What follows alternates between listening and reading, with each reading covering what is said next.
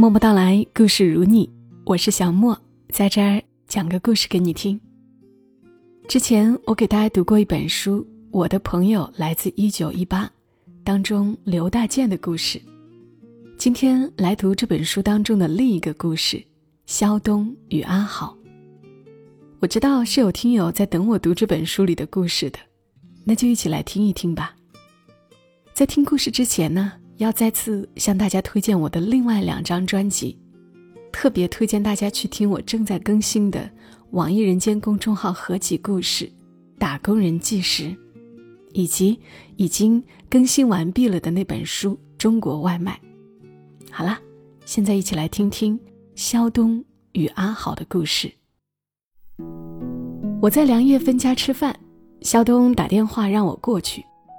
梁叶芬和肖东两个人。都住在金菊福利院，都七十多岁的人了，不知道为什么关系非常不好，我两边都不敢得罪，只好吃到一半跟梁叶芬说要走，幸好梁叶芬大度，他挥一挥手，你去吧。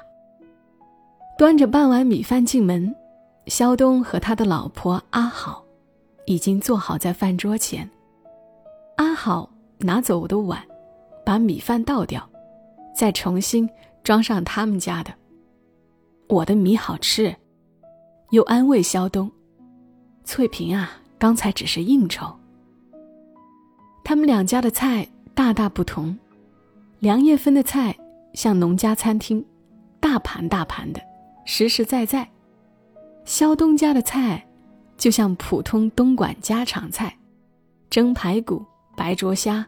蒜蓉炒青菜，简简单单，又花心思搭配过。对了，桌子上还有一碟永不缺席的姜丝儿蒸咸鱼。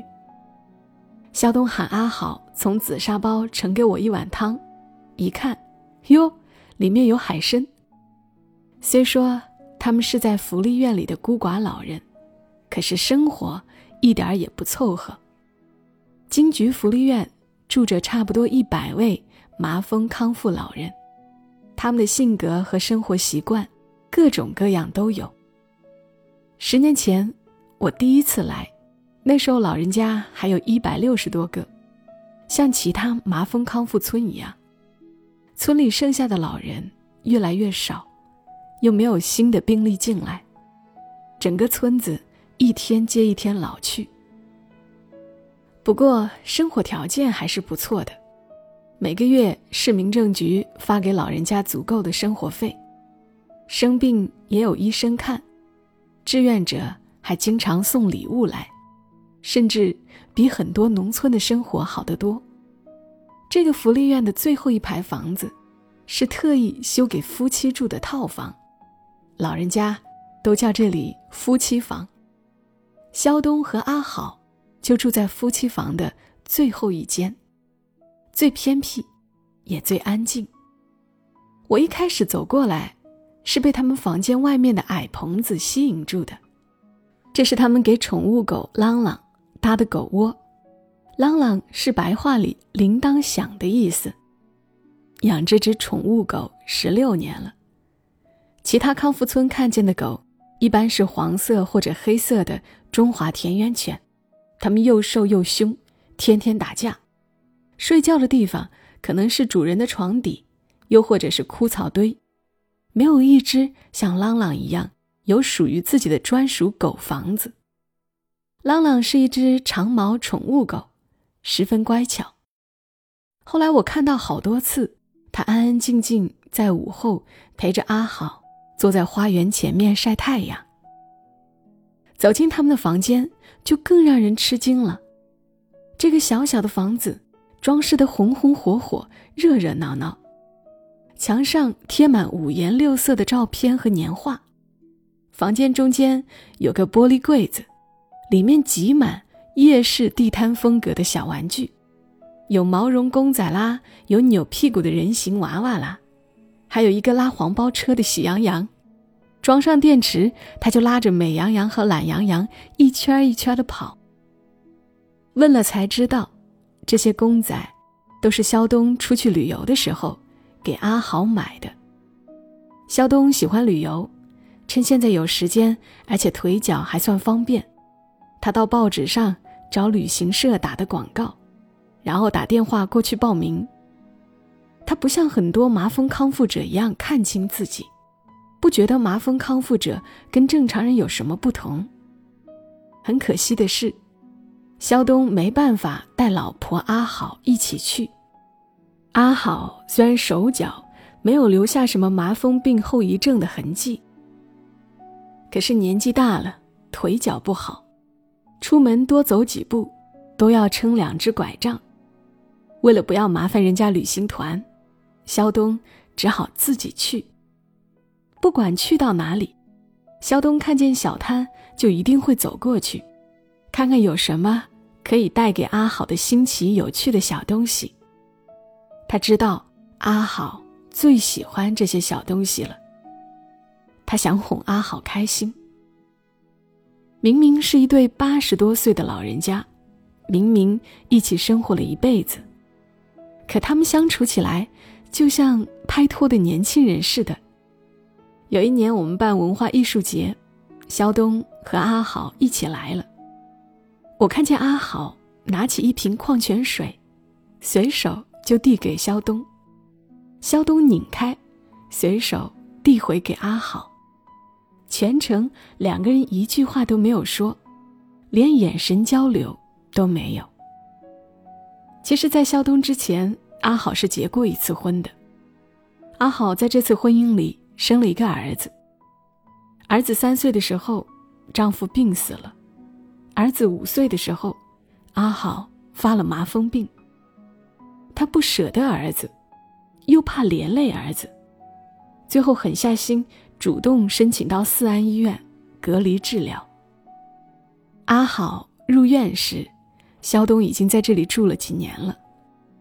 肖东是自己开电船来的。十六岁那年，肖东就发了麻风，脸上长了一团一团的东西，肿得像猪头一样，眉毛全掉光了，耳垂肿得后来不得不做手术切除。他不愿意住在家里，受人指指点点，开了家里一条小船，就独自出海了。他出海拿鱼拿虾，然后托其他渔民拿去卖。平时就只生活在船上。后来攒够钱，他换了一条电船。说起为什么后来肯入院，他说他是深思熟虑过的。之前有人叫我入院，我不肯去，怕那里环境不好，一入院就不放我走。后来我趁没人，偷偷开船上四安岛看过，看过才知道这里好。如果住了不好，我还可以走啊，我有船嘛。住了一段时间，他安了心，把藏在岸边的电船卖给附近一位渔民。进到麻风院，肖东又可以大展身手了。那时候，大多数麻风病人都需要一边治病，一边工作赚工分。早年，肖东跟师傅学过做建筑。进到麻风院，他开始做院里农业队的建筑分队队长。对了，这时候我们前面讲过的张宪是香蕉分队的队长，刘大建在另一个分队里养鹅。建筑队需要人做杂工，比如搬砖、挑泥、砌墙之类的，不需要什么技术，就是需要卖力气。肖东就把麻风院里那些十七八岁的年轻女子。组织来帮忙，也让他们有机会赚工分。几年后，阿好入院，也加入了肖东的建筑分队。不过，接下来的几年，他们还没有很多交流。药物治疗起了作用，肖东的脸消了肿，变得满脸都是皱褶。医生帮他做了整容手术，把皮肤拉平，拉到耳朵下方缝起来。耳垂也切掉了，他看起来就跟正常人差不多了。一九六九年，肖东的麻风病完全治好，可以出院了。差不多同一时间，阿好也可以出院了。可是阿好不肯回家，他说：“我回去会害儿子一辈子的。”那时候阿好的儿子只有九岁，他想念儿子，又不愿意连累他。那时候，只要家里住着一个麻风人，其他家庭成员都会受牵连，受到歧视。是的，阿好的麻风病治好了，可是社会对他的偏见没有治好，他依旧被看作麻风病人。麻风院催他出院，他又不敢回家，整天不知如何是好，急得要哭。肖东呢，也不想回家，他怕出院以后下半辈子都孤苦伶仃。肖东是养父母抱养回来的儿子。养父母催他出院，因为他们需要他回来，将来尽赡养义务。可肖东想，以后把养父母都送走了，他就只剩下自己一个人了。他需要一个妻子，外面的健康人怎么可能愿意嫁给一个麻风人呢？如果不能结婚，找不到一家人，我死都不出院的。肖东对养父母说。于是，肖东和阿好一拍即合。很难说肖东和阿好有多少感情基础，或者他们的结合不过是当时的互相需要。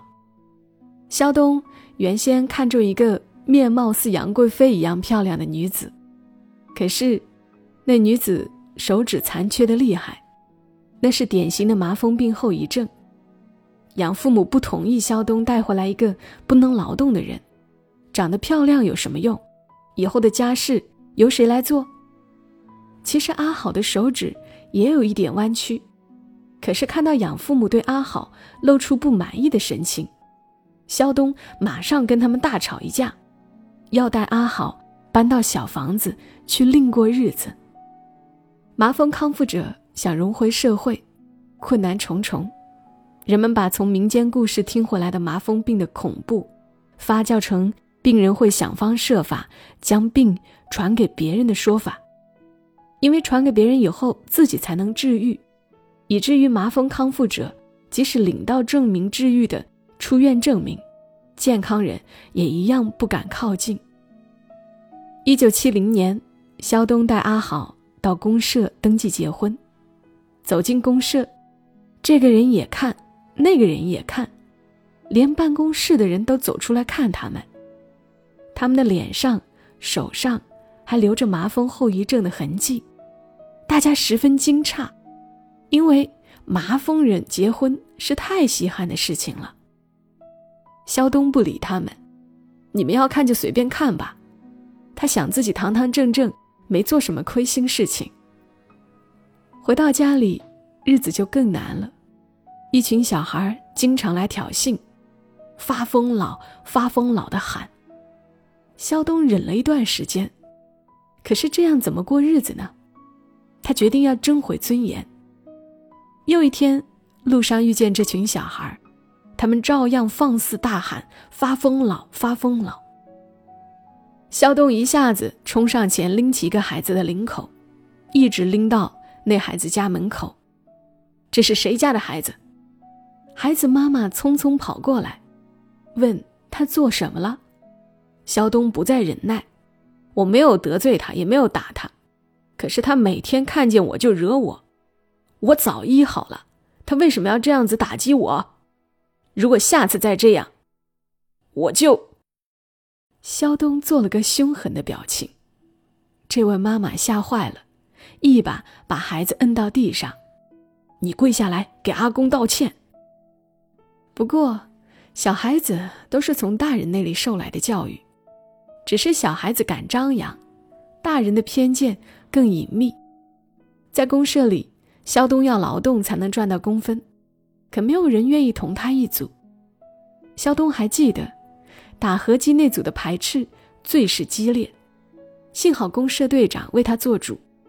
公社队长说：“你会用算盘，你就负责写工分。”这样一来，大家就没办法躲他了。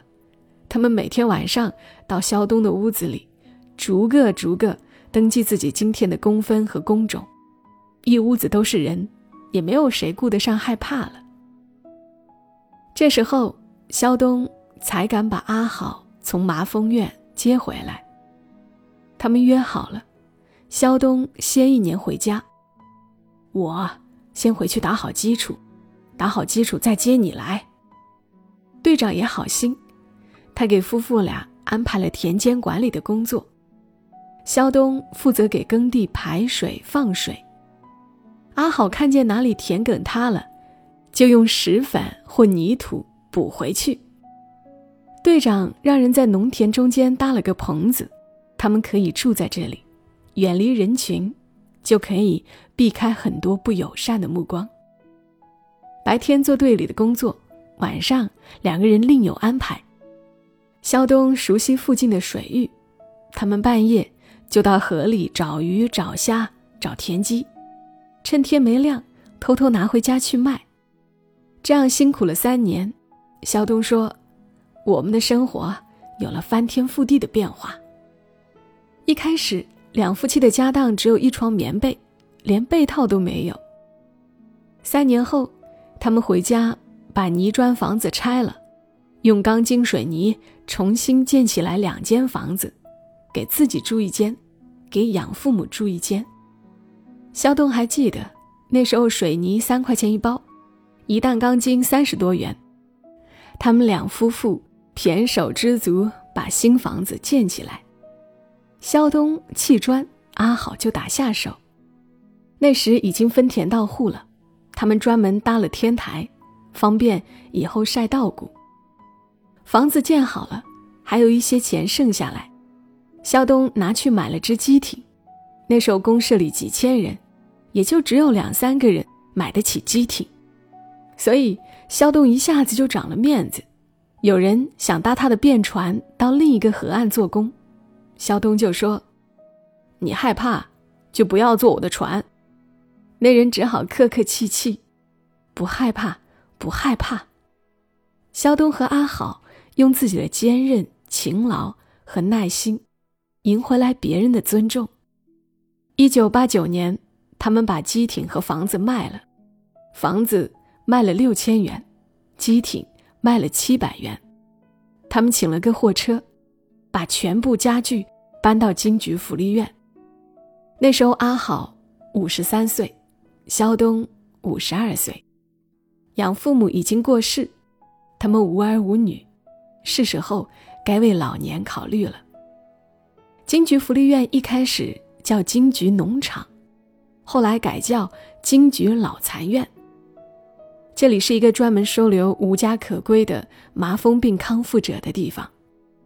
根据二十世纪五十年代的官方数据统计，全中国大约有三十八万到三十九万的麻风病病人，而后来各种调查表明，实际病人的数量比这个数字还要高。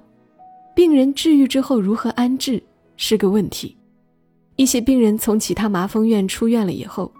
如果手脚坏的不严重，可以选择申请到京局农场这边参加农作劳动，包括养鸡、养兔、种菜、种果树等，在这里可以赚到工分，可以生活。如今，这里已经正式改为京局福利院，是市民政局直接管理的。院里的康复者每个月可以领到一笔生活补贴，在当时而言。重新搬进麻风院算得上是一场赌博，因为金菊的生活远远比不上肖东在农村的家里。可是后来证明，他们赌对了。金菊福利院的环境果然越来越好，他们搬进了新装修的夫妻房，门外的空地可以种花种树，伤了病了，院里就有医生护士，有人不想自己做饭。还可以吃饭堂。肖东喜欢旅游，他就自己到月兰角看报纸找路线，去了北京，去西安，去了西安，去上海，想去的地方越来越多，越来越远。七十九岁那年，肖东还报名新马泰的旅行团，他要趁八十岁之前出一次国。旅行社告诉他。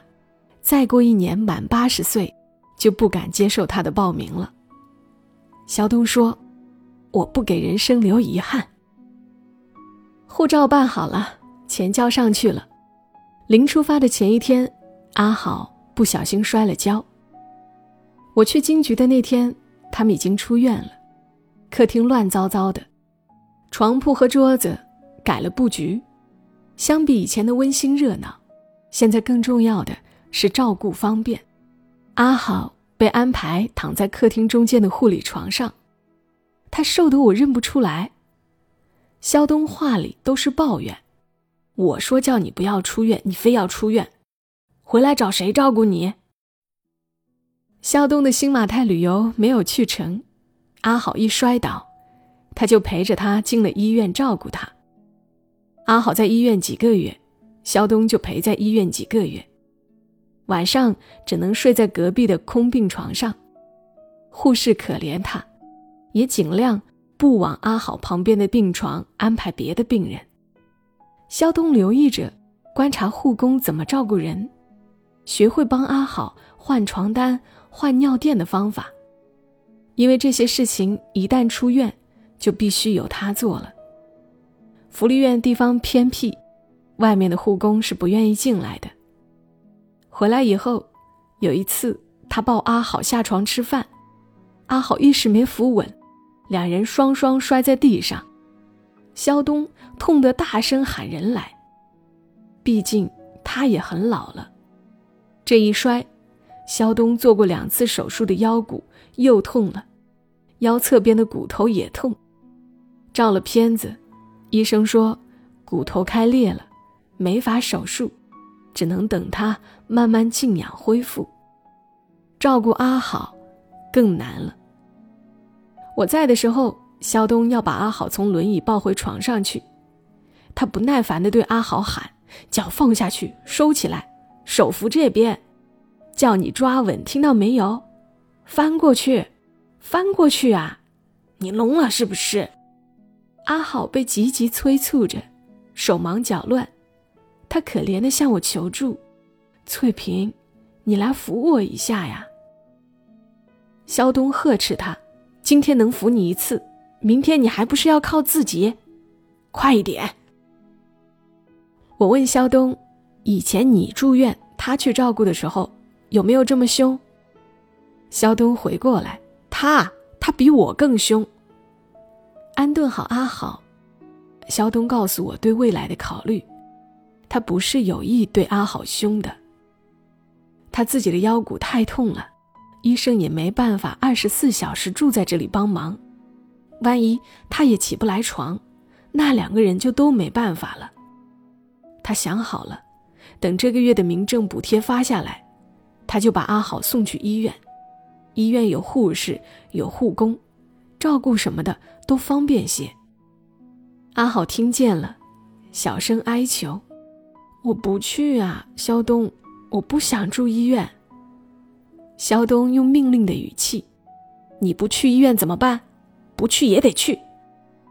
阿好好可怜，他问：“那你呢？